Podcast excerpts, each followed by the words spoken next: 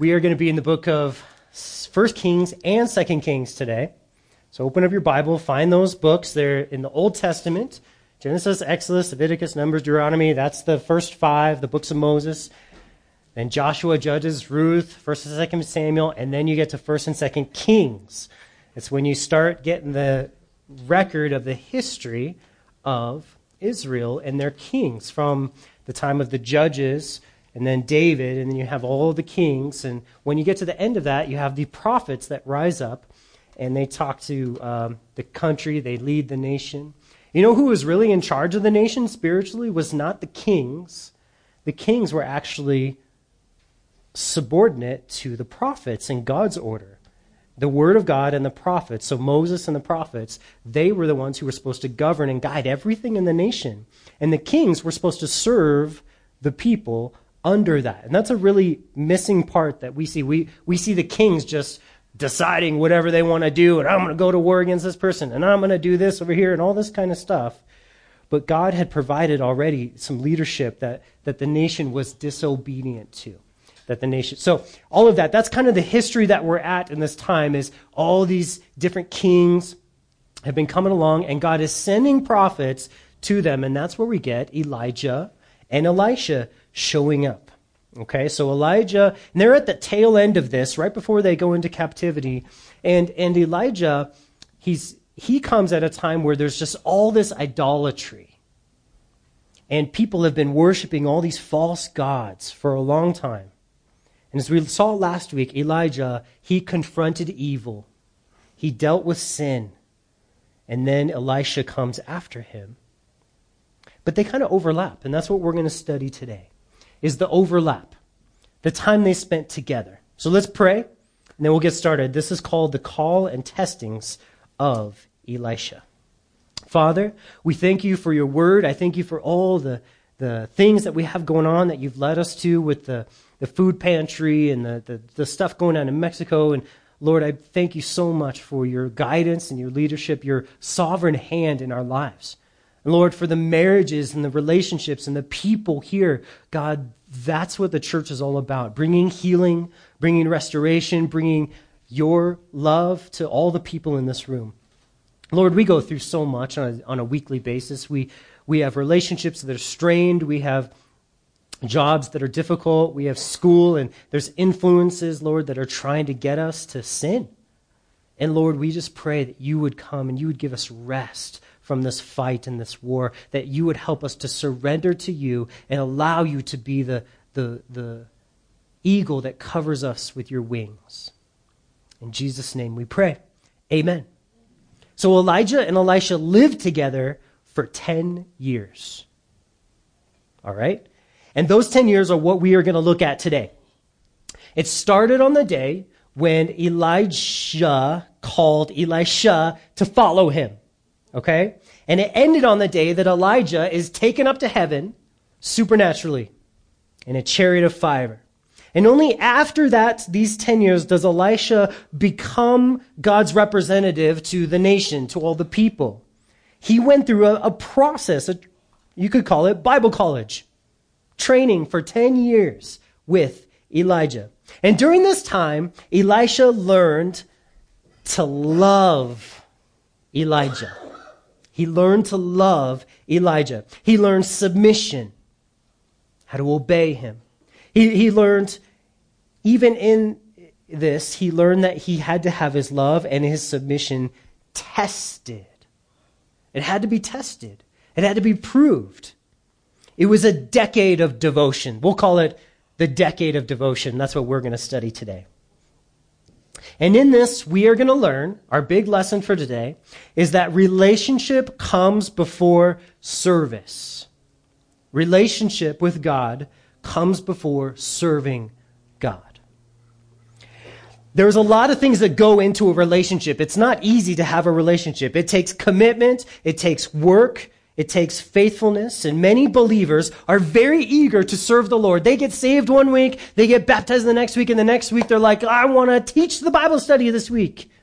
Or I want to, I want to minister to the kids, or I want to get involved. And that's not a bad desire. But to serve the Lord, we're going to learn that you have to establish a deep relationship and walk with Jesus first. That's where serving comes from. It's a very hard truth. And the, the worst part about this for you and for me is that we don't get to control how fast we walk with Jesus. We want to jog with Jesus or run with Jesus.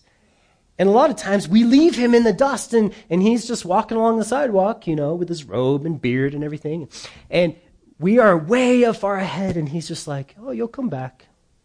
And he's just fine, it seems, moseying along at his own pace. And we get really frustrated by that. Because we have all this energy. We want to do so much. And God wants to do stuff too. But he will only do things his way. And his way is about relationship. Relationship. We're going to learn today that trials and struggles are good for our relationship with God. Testing. We're going to learn that the call and testings of Elisha are the same th- things that we go through as followers of Christ, as part of the church. That's why the Holy Spirit gave us the story of Elisha. He didn't, we don't have the book of 1st and 2nd Kings, these books, because they were just a history.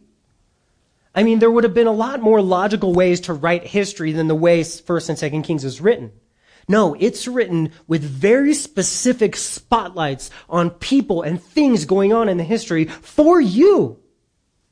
It wasn't for the nation of Israel I mean, it's their history, but it's not spiritually for them, it's for you. And so as we see this guy's life, we got to understand it's for us. So his testings, his trial are for us. Before we serve God, we must spend time with him, and then we can receive his life and his power to do what he wants us to do in our lives. That's our big lesson for today. So we're going to start in 1 Kings chapter 19. So dig out your Bibles, open up to 1 Kings 19. We've got to find that. First and Second Kings, then if you find Chronicles, you've gone too far. It's not too hard to find. Page 326, if you have my Bible. oh, okay. All right. We're going to read verses 15 through 21 in 1 Kings chapter 19. 1 Kings chapter 19. Verse 15. Then the Lord said to him, Go, and he's talking to Elijah, and he says, Go, return on your way to the wilderness of Damascus, and when you arrive, anoint Hazael as king over Syria. And also you shall anoint Jehu, the son of Nimshi, as king over Israel. And Elisha, the son of Shaphat of Abel Meholah, you shall anoint as prophet in your place, he said. It shall be that whoever escapes the sword of the sword of Hazael, Jehu will kill, and whoever escapes the sword of Jehu, Elisha will kill. Yet I have reserved seven thousand in Israel whose knees have not bowed to Baal, and every and every mouth that has not kissed him. So he departed from there, and he found Elisha, the son of Shaphat, who was plowing with twelve yoke of oxen before him, and he was with the twelfth. So here we have Elijah had run away from Jezebel. He was afraid that everyone in the entire nation was now serving Baal, the demon God of the, of the Philistines and the people that were there, the Israelites had started to serve him. No one was serving the Lord, it seemed like. And Elijah was very discouraged at the situation here. And so God talks to him, and first he show there's a there's a tornado, and then and then there's fire. But the Lord wasn't in either, either of these great and mighty things. But then it says a still small voice came and spoke to him, and in that small voice, he spoke to him these things Go, anoint this king of Syria, anoint this king of Israel, and then anoint Elisha to be the next prophet for the nation. And I have 7,000 people that I, are still serving me, God said. You can't see everything, Elijah. And if you could see, you could see that there's people that I'm not done yet with this country. I'm not done yet with these people. I have a plan after you, Elijah. I, I'm going to keep working after you're gone. And I want you to start working on that plan. And so here he's giving hope to him. And so Elijah obediently goes and he finds Elisha. And Elisha, when he finds him, he was not seeking God, he was working. But God was seeking him. God was seeking him through Elijah. And it's just the same way that all of us get saved. God is the one who comes after us. While we were busy living our own life, ups and downs and whatever, following 12 yoke of, yoke of oxen, which probably wasn't pleasant all the time. Your view wasn't great anyway. And God comes and he surprises us. And he, and he comes and gets us through Elijah. And Elijah, for our uh, picture we're painting through these weeks here, is represents Jesus. And Jesus is the one who's used to come and rescue us. Someday you heard about Jesus. You heard what he did for you, and it was maybe a little surprising. Maybe you didn't know you needed someone to die for you, but then you hear that Jesus did. And you find out why, and you learn about his love, and all of a sudden, it changes your heart. It affects you. And if you don't believe yet, God is going to keep coming after you until you die. He loves you and he doesn't want anyone to die and go to hell. And so he will keep sending Jesus after you. He'll keep sending him, pursuing you, but he's not going to force you because God never forces anyone. He's not rude. He's a gentleman and he allows you to have your free will, but he will keep pursuing you. He will keep going after you. And his sovereign love will keep seeking us out. And if you decide to go your whole life unbelieving and, and you reject Jesus your whole life, you will die and go to hell. But it will literally be you will have to step over his dead body to get there. His love for you, he will be constantly coming after you until the day you died. This is the call that we have in Elisha's life. It says, Then Elijah passed by him and threw his mantle on him. So Elijah had this like cloak type thing. I don't know, like Superman's cape, we'll just call it. And he, he's runs by Elijah. He doesn't say anything to him. He just throws his cape on him. And Elisha was supposed to know what that meant, I guess. well, in that day, that actually did mean something. It would be like handing someone the keys to your car. It, it was giving someone your responsibility. Maybe the name tag that says manager at Subway. He would hand that to him and he'd be like, Oh, you want me to be the manager? That's what's going on here. God seeks out Elisha by Elijah throwing his mantle on him, and this is an invitation to relationship. It was cold. They're having a fire, you know, and it's chilly. You know what they would do? They would share the mantle. It'd be like a little blanket. They would put around them to stay warm, and, and in that, they would be staying close. It was something they shared. This is an invitation to serve God together. This is an invitation to share in the work of God's kingdom. He's saying, Come follow me. Does that remind you of anyone? You ever hear anyone say, Come follow me? Yeah. Jesus said that like a dozen times or so. Maybe more. That was a good disciple joke. But he says, Come follow me. Come and learn from me. Come walk with me. Take my yoke upon you. Those are the things Jesus said, right? For my yoke is light, like a blanket, kind of. Wow, this is just getting really cool. It's an invitation to relationship and service. Come know me, come serve with me, Elijah is telling Elisha. Now, as soon as Elisha is called, he responds to the call. It's almost as if the Holy Spirit has been preparing his heart because he has. And you don't know how the Holy Spirit's been preparing someone's heart in your life. Maybe God wants to use you to make a call into someone's life and say, hey, why don't you come and know the Lord with me? And you're like, but that person is awful. They're terrible. I know, I've been married to him 20 years. no, you don't know how the Holy Spirit has been working in that person's life. A, you might have been praying for them. If not, someone may have been. You don't know. So, if the Lord prompts you to call someone to a relationship with Jesus, be obedient and make a call. You don't know. They might say, okay, I'm done with my life anyway. Why not follow Jesus? They might. You never know. And if they don't, what do we do? We just pray. And we call again when the Lord gives us a door.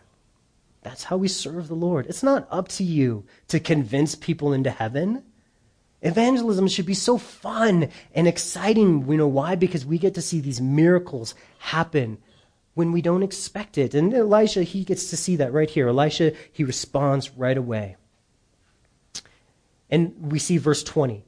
So he left the oxen and ran after Elijah. And he said, uh, Please let me kiss my father and mother, and then I'll follow you. And he said to him, Go back, for what have I done to you? It's a little confusing to us. I'm going to explain it. It's not really that confusing. So Elisha turned back from him and he took a yoke of oxen and he slaughtered them and boiled their flesh and he used the oxen's equipment and gave it to the people and they ate. And they, and then he arose and followed Elijah and became his servant. So here Elisha, he responds to the call with acceptance. He believes it. He receives it. All is good now and they live happily ever after, serving God and kicking butt in Jesus' name. Well, not totally, but immediately, right after he receives and believes the call, is his first test. His first test. Now, we're going to see several tests here. And I'm going to give you guys the, the cheat notes. Did you guys ever cheat in high school? you just are like, no way, buddy. That's right. Well, I, I did a couple times. It was very bad of me. Don't you dare say anything. I, I, I didn't study and I was like, oh, maybe I'll get away with it. Well, guess what? Did I get away with it? I did. But the Lord convicted me later and I shouldn't have got away with it. And so I confessed later today. So. it's bad. Jesus, forgive me. He has to forgive me. It's so bad. Well, right away, Elisha gets a test, okay? And I'm going to teach you guys how to pass all these tests because these same tests are happening to you or they've already happened to you or they're going to happen to you. So take notes. You got to pass these tests. The first test is a changed life. Has your life changed? Has your life changed? Why do we have to have tests? You're saying, I thought Jesus was the answer to the test. And if I just put Jesus down on the answers of my life, I'll be fine and I'll pass every test. Well, James says faith without works is dead, right?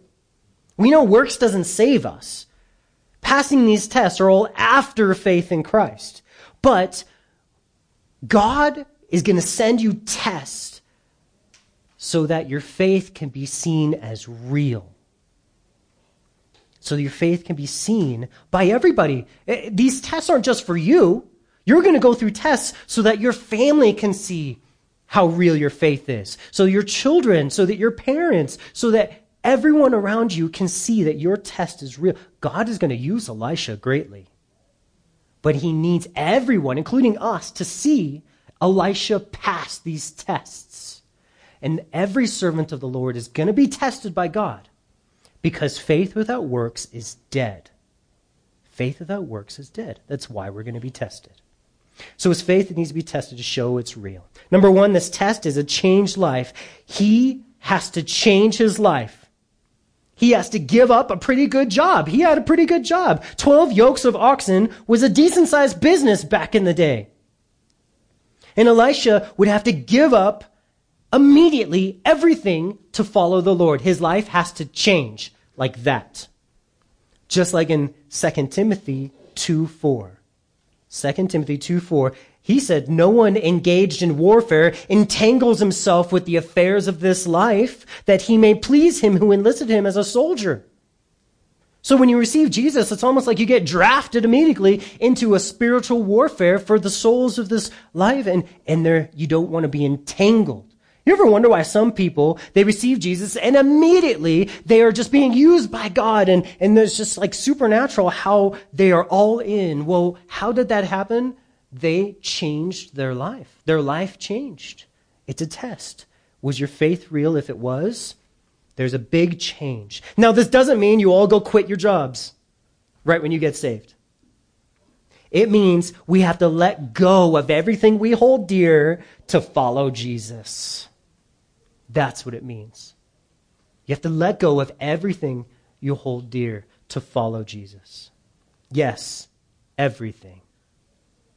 Anything you hold back is an idol in your heart Anything you will not surrender is an enemy of Jesus, and Jesus will destroy it.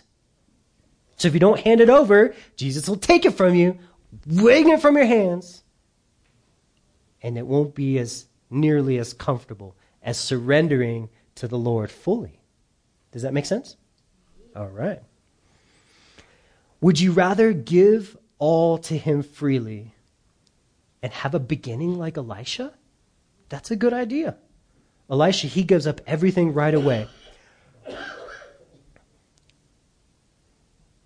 If you failed this test in your life, maybe you came to know Jesus when you were younger, and you failed this test. Sometimes we wonder why we've never gone anywhere with Jesus, why we've never done anything for God's kingdom, why we've been stuck in place. And this is why we failed that first test. So, what do we do? How do I reverse time and go back then? Well, we can't, right? It would be great. But what do we do now? And the answer is repent. You can go back and repent now. Give him all today. Let go of everything today. He's gracious and kind. He'll receive you today. Today's the day that faith can become real, that faith can be full and complete. Don't let Satan trick you out of any more days by waiting or wishing something was different. Do what Elisha did today. Elisha, it says he left the oxen and ran after Elijah. That can be your life today. All the things you care about, leave them. So, how to pass the test? Here's your, here's your cheat sheet. Get it ready. Your legal cheat sheet. Leave your life and run after Jesus.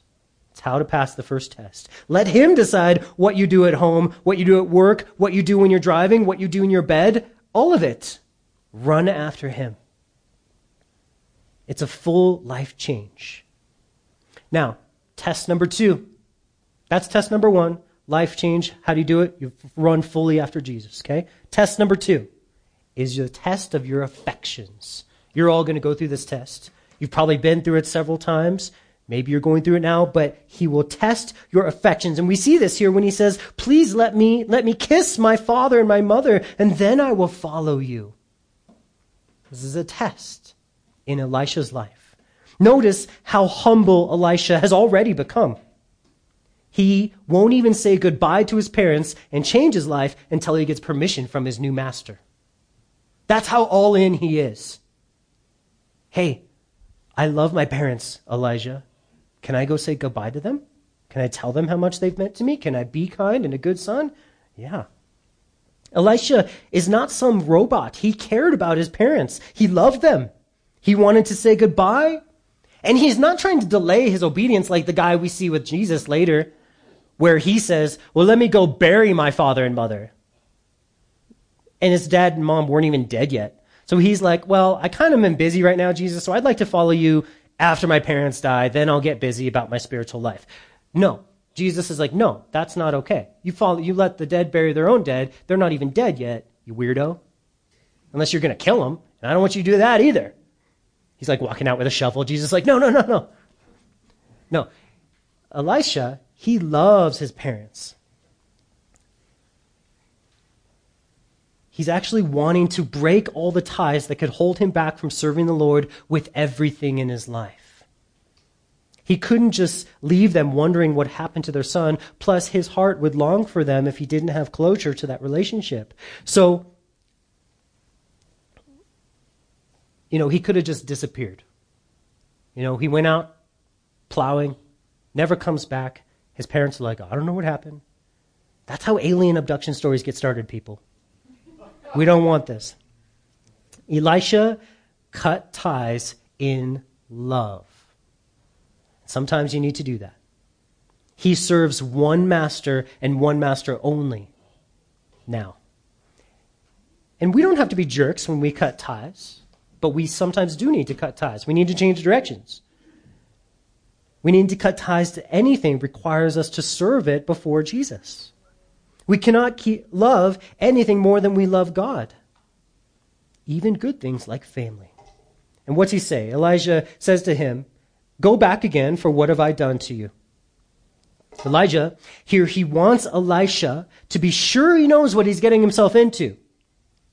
He, just as Jesus tested his followers many times, and a lot of his followers decided, yeah, I'm not going to go that far with you, Jesus. And they, and they just gave up. Elisha he's not signing up for an easy life, but a life of serving and suffering. Enemies that want to kill him, the same enemies that wanted to kill Elijah. And this is his chance to get out, to take the easy road. And guess what? Jesus will still save people who don't serve him all, all the way. He's gracious and kind. It says, Paul says that their life, life can be saved, but it's like getting saved, pulled out of the fire, and they won't have anything to show for their life. And this is a way that some people get saved. He's so gracious. But serving him has great reward. It's very biblical that we should want to serve him. So, Elisha, he doesn't take this. Verse 21 Elisha turned back from him he took the yoke of oxen and slaughtered them and boiled their flesh using the oxen's equipment and gave it to the people and they ate. And he arose and followed Elijah and became his servant. So Elisha, he's all in. He throws a party by burning and cooking all the things he used to make money, all the things he used to depend on. His old life is just sacrificed to celebrate the coming of his new life. He blesses people. He, ble- he gives all that he has. He's transformed and he's free. That's what Elisha's showing us. He's starting a new life. And it says that he arose and followed Elijah and became his servant. He's, he, he's going to have the life of a servant now. He doesn't have plans to take over the world or to get a big church. His life is to be a servant. He's ready to take orders. He's ready to do whatever his master says. He's ready to never seek his own will, but only what his master wants. It's a servant life. And is that where you are with Jesus? Or are you still plowing in your own field with your own oxen? Surrender is the first step and the only step for every true believer and follower of Christ. You might think you believe, but your surrender shows what you really believe. How much of your life do you live for yourself? And you're unwilling to give up for Christ. That shows how much, how real your faith is. Faith without works is dead. So, how to pass this test of affections? What do I love? Follow one master, love one master, serve one master. As they would say over at Calvary Aurora, be all in. I like that little bumper sticker they have. All in. All in. One master, love one master. Test number three is the test of sincerity. So we fast forward now. We're going to go all the way to 2 Kings chapter 2. 2 Kings chapter 2. And we're actually fast forwarding 10 years. It's been 10 years. We're going to go to the last few days of the life of Elijah to see some ways that the Lord kept working in his life. That's test number three is the test of sincerity. And it happened in in chapter 2, verse 1, it came to pass when the Lord was about to take up Elijah into heaven in a whirlwind, that Elijah w- went with Elisha from Gilgal. And then Elijah said to Elisha, Stay here, please, for the Lord has sent me on to Bethel. But Elisha said to him, As the Lord lives and as your soul lives, I will not leave you. So they went down to Bethel. What is the master doing right here? D- does he want to be alone? Why would Elijah say, Oh, you can stay here, buddy. It's all right? Does he want to spare Elisha the grief of seeing him leave? Why would, why would our picture of Jesus do this? And the answer is it's a test. He's proving what Elisha said in the beginning. What did Elisha say in the beginning? I will follow you. And Jesus, he tests it. Are you going to follow me? Yes, that's a good thing. Are you going to follow me? He's giving an opportunity to see how att- attached Elisha is to his master and how, in turn, we should be attached to Jesus, following him with all our heart and strength. Just like 2 Timothy also said in chapter 4, verse 10. We see an example. We see, For Demas has forsaken me, having loved this present world, and departed for Thessalonica. Paul had this guy in his life, Demas, who departed from him. He followed him for a while, and then it got too tough. And he left. Elijah is giving his servant an open door to leave, yet he knows he's going to stay. Why? Because they've walked together for 10 years. And Elisha has walked with him every step for 10 years. Elijah's not really worried, but he wants Elisha to see it. He wants all the other people that are watching this, this relationship. He's, he wants everyone to see, look, when Elisha has a chance to bolt, he doesn't. What a great witness. What a great testimony. It shows love. The test is real, and it needed to happen to show that the love was real. Does that make sense? So, how to pass this test? It's enduring love. It's don't give up love. Patient love. If his heart wasn't in love with the master, it would jump at the permission to leave. Some people are just looking for permission to be crazy or to leave or to sin. Oh, I can have an affair? Okay, well, I'm out of here then. That's not really what she meant, right? But following Jesus for 10 years produces love. Faithful love. The heart grows more dedicated and true as the years pass, unless you're just staying out of obligation. And Jesus doesn't need people following him out of obligation. Do you go to church just because you're supposed to? Guess what? You're free. You don't have to come to church. I, I release you of your obligation.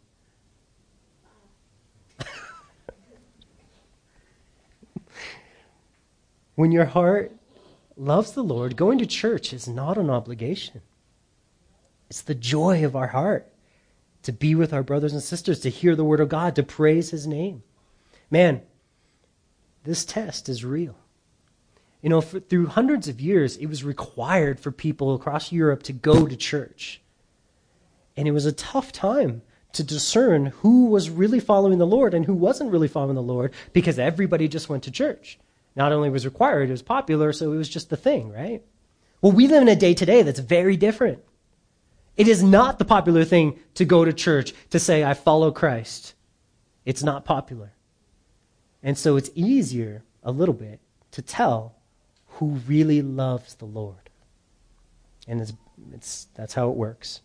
We can't follow Jesus out of obligation. It must be love. And if you are constantly having tests in your life of like, oh, I could go do something else. I could go do this. I could, I could be watching football. I could be doing this. I could be doing the other. The Lord is testing you. The Lord is doing that in your heart. And it's a good thing. Test number four. This test I just called are you crazy? All right? And this happens in verse 3. It says, Now the sons of the prophets who were at Bethel came out to Elisha and said, Do you know that the Lord will take away your master from over you today? And he said, Yes, I know. Keep silent. I love this. This is basically other believers thinking that Elisha is too extreme or too passionate about serving the Lord. They're like, dude, he's leaving like today.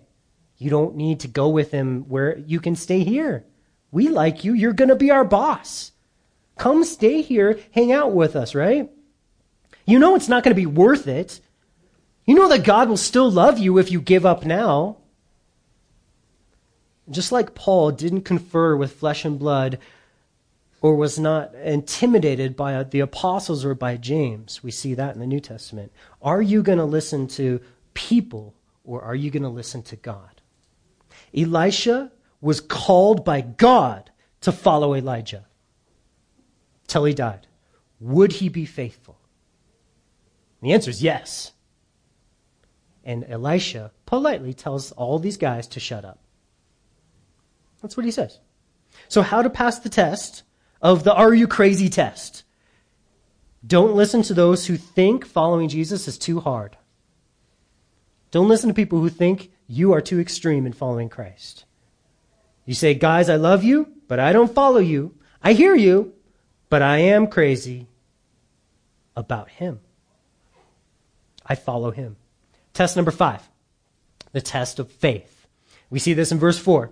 Then Elijah said to him, Elisha, stay here, please, for the Lord has sent me to Jericho.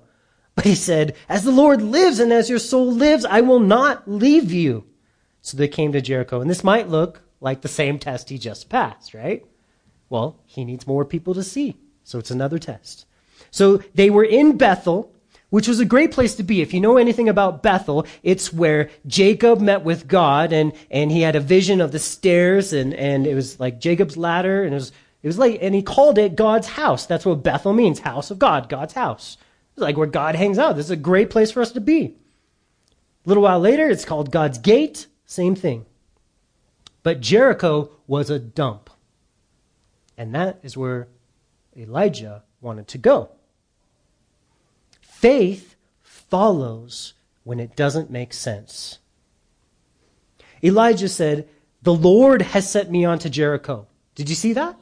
He said specifically, God sent me to Jericho. So to follow means to go to the dump. Not for the dump, but for the master. So how to pass the, taste of the test of faith? Trust the word alone. Trust the word alone. You can't make your decisions based on what makes sense to you. We have to listen and follow. And you guys are going to go through this test where you're like, why would I do that? Why would I go there? And the Lord is telling you in your heart, it makes no sense, buddy. It doesn't make sense. But follow me, and you'll be with me. That's what we learn. To follow him, to listen and follow. The word of God said, The Lord has sent me there. So what's my job? Go where he sent me. That's it. Test number six patience. Test of patience. Check this out. Verse 5 and 6. Now the sons of the prophets who were at Jericho came to Elisha and said to him, Do you know that the Lord will take your master from over you today?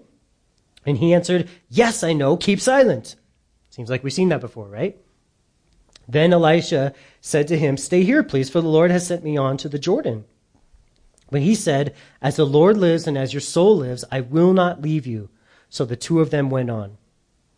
Here, Elisha could have been very helpful to these younger prophets. They, they have this little prophet school there. Even in the dump, they had this little prophet school. Okay? And these guys were learning to serve the Lord, and, and he could have been very helpful. He could have kind of led them, he could have had this position of authority. And the master says to him, You can stay here and have your little fun time, but I am going to the Jordan. Now, what was the Jordan? What was there? Nothing. So he went from going to the happy place of Bethel to the dump of Jericho to nothing. That's where his master is taking him. It's crazy. Surely it would be more practical for me to stay where there's at least people, right? God? And he's like, No. Following Jesus does not always make sense. But staying close to him is the only lesson you need to know. Got to stay where he's at. Philip was being used by God greatly in the book of Acts, chapter 8. He's being used in Samaria. He goes up there, he stands up, like the whole city gets saved from his outdoor preaching. He's just ministering, creating a church, all kinds of stuff. And the Lord says, Go to the desert of Arabia. And Philip isn't like, Hello, look at the revival I'm leading here. Look at my new church. It's the first church of Philip right here. He didn't say any of that. Philip's like, okay. And he took off. And he meets one guy down there, shares the gospel with him, he gets saved, and then he gets sideways raptured to another place, and it's pretty cool. But how to pass this test? The test of patience is to just stay close to Jesus. You've probably seen that the answer to all these tests has to do with closeness to Christ, trusting Christ, loving Christ. That's the answers. Test number seven, the test of your character. All right, check this out. Verse 7. And fifty men of the sons of the prophets went and stood facing them at a distance. And while two of them stood by the Jordan, now Elisha took his man- Elijah took his mantle, rolled it up, struck the water, and it was divided this way and that way. So the two of them crossed over on dry ground. And so it was, when they had crossed over, that Elijah said to Elisha, Ask, what may I do for you before I'm taken away from you? And Elisha said, Please let a double portion of your spirit be upon me. Matthew chapter 21, verse 22 says, And whatever things you ask in prayer, believing, you will receive. You ever read that question and be like, No. Are you kidding me? And then you pray for a Rolls Royce and it doesn't happen or you pray for this or you pray for the other and it doesn't happen, that's because, listen, this question that Elijah gives to Elisha, this question that Jesus gives to us, is a test. It is a test. You know those questions that are secret tests. It's like cheating, right? You're like, oh, I didn't know it was a test. Well, it was a test. It is a test. Jesus says, I'll give you whatever you want. Elijah says, What do you want me to give you? It's a test. Of what? It's a test of their character. It's a test of the heart. What do you want from the master? What if he offered this to you, which he did? What is your heart really set on? What do you really want? Your heart will betray you when you answer that question. Your heart will come out of your mouth, and the words will form an answer to the test. The servant of character responds with an answer that glorifies God and helps people. What do you really want? I want you to be glorified, God, and I want your people to be helped and served. And God offers this promise to us as we follow Him as well. Our character is laid out for all to see when we pray. And the things we pray for, they show others our character. Do you care about his kingdom or yours? Do you care about his kingdom or yours? Elisha asked for a double portion of the what? The Spirit. The spiritual resources that his master used. Elisha's like, I've been following you for 10 years. You have this stuff inside you that you use to do good, to glorify God. I want that. Whatever that is, that's what I want. I'll call it the Spirit. Elisha wanted to glorify God and bless people. He had no fleshly or worldly desires. He didn't. So, how to pass this test of character? As you stay close to Jesus, let his heart and his desires become your own. You got to stay close to him and you got to walk with him daily and read his words daily so that the things he cares about become the things you care about. You know, when he says, don't worry about your life and your job, I'll take care of it. I want you to focus on your family and loving the people around you. When our hearts start lining up with that, then we know, okay, we're going on the right track. I know God's going to take care of what I, where I work. It's just like friends. You, your mom never told you, pick good friends because you become like your friends, right? I don't know. Is there like a rhyme that does that? What? Birds of, yeah. Not really. Just kidding, that works. uh, yeah, so we have, he says, don't do walk with Jesus so that you become like him. Now we get to verse 10. So he said to him, You have asked a hard thing. Nevertheless, if you see me when I'm taken up from you, it shall be done for you. But if not, it shall not be so. So what he's saying is this is still about relationship. You still need to stay close to me. You still got to stay close to me. You got to be there when I'm taken up into heaven. Then he says, verse 11, then it happened as they continued on and talked that suddenly a chariot of fire appeared with horses of fire and separated the two of them. And Elijah went up by a whirlwind into heaven. And Elisha saw it, and he cried out, My father, my father, the chariot of Israel and its horsemen. So he saw him no more. And he took hold of his own clothes and tore them in two pieces. Elisha, we see here, has a heart of love for his master. He has been faithful to stay close to his master and to learn from his master and to love his master. He's learned all this. And now the power and life of his master is going to be seen in him. So get ready. Because what we're going to study for the next bunch of weeks is how this life is in Elisha, what it does in him, and also what it does in you. But this study that we have today is so important because this tells us how we get there. It's only by spending time with Jesus by walking with Him, by being tested by Him. Each of the times your job has a tough situation, each of the times your family is struggling, they're all tests. And they're working for you. They're working for you so that your faith will grow. In, uh, in Luke chapter 24, verse 49, Jesus said, Behold, I send the promise of my Father upon you. But tarry or wait in the city of Jerusalem until you are endued with power from on high. Endued with that's exactly what happened with Elisha. He, he spent time with Jesus until he was given the power, the Spirit from on high.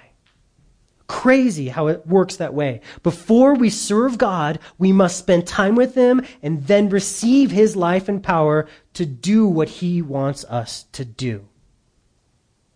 We rush out and we want to be like miracle workers and we want to we want to be used by God in such great ways. And so many times he just wants us to learn how to be a dad or be a mom first. How to walk with him, how to open up our Bibles daily, how to listen to the word and believe it all the time. Surrendering every part of our life. Well, we've gone a really long time today, so I appreciate your patience. We're wrapping it up now. So, would you guys all stand with me? And when we, when we think about the testings, the most common response that I see when our faith is tested is bitterness and anger. I see it with Christians. I see it with non Christians. They're like, my life is so hard and I'm angry about it. Our, our, our world is conditioning us to think that way about tests, that anything that tests you is a bad thing. But we know that in school, we test our kids, we prove our kids, and it's a good thing. So as we're, as we're entering into a time of worship now and communion, Allow the Lord to search your heart and see how you've been, how you've been responding to the tests of the Lord. Maybe your test is just someone in your life that's like a thorn. Maybe your test is a physical infirmity. Maybe you've been sick. I don't know what the tests are. But I know the answer to every single one of those tests is relationship with Jesus, drawing near to him, believing his words, following him. That's how it works. And now we have communion, so you're able to come up and take a cracker, remember how he gave his life for you, drink the cup, which remember how his life is given to you. It's just like the, the what we've read about today with Elisha receiving a double portion. You can take two cups today for your double portion of Jesus' Spirit. Jesus, we love you. Lord, not nearly as much as we should, Lord. But Lord, we, we just pray, Lord, that you'd help us to walk with you daily. Lord, not to get ahead of ourselves, not to think that we need to figure out a way to save this world because it's dying and going to hell. Lord, but we need to just learn how to be your closest friend.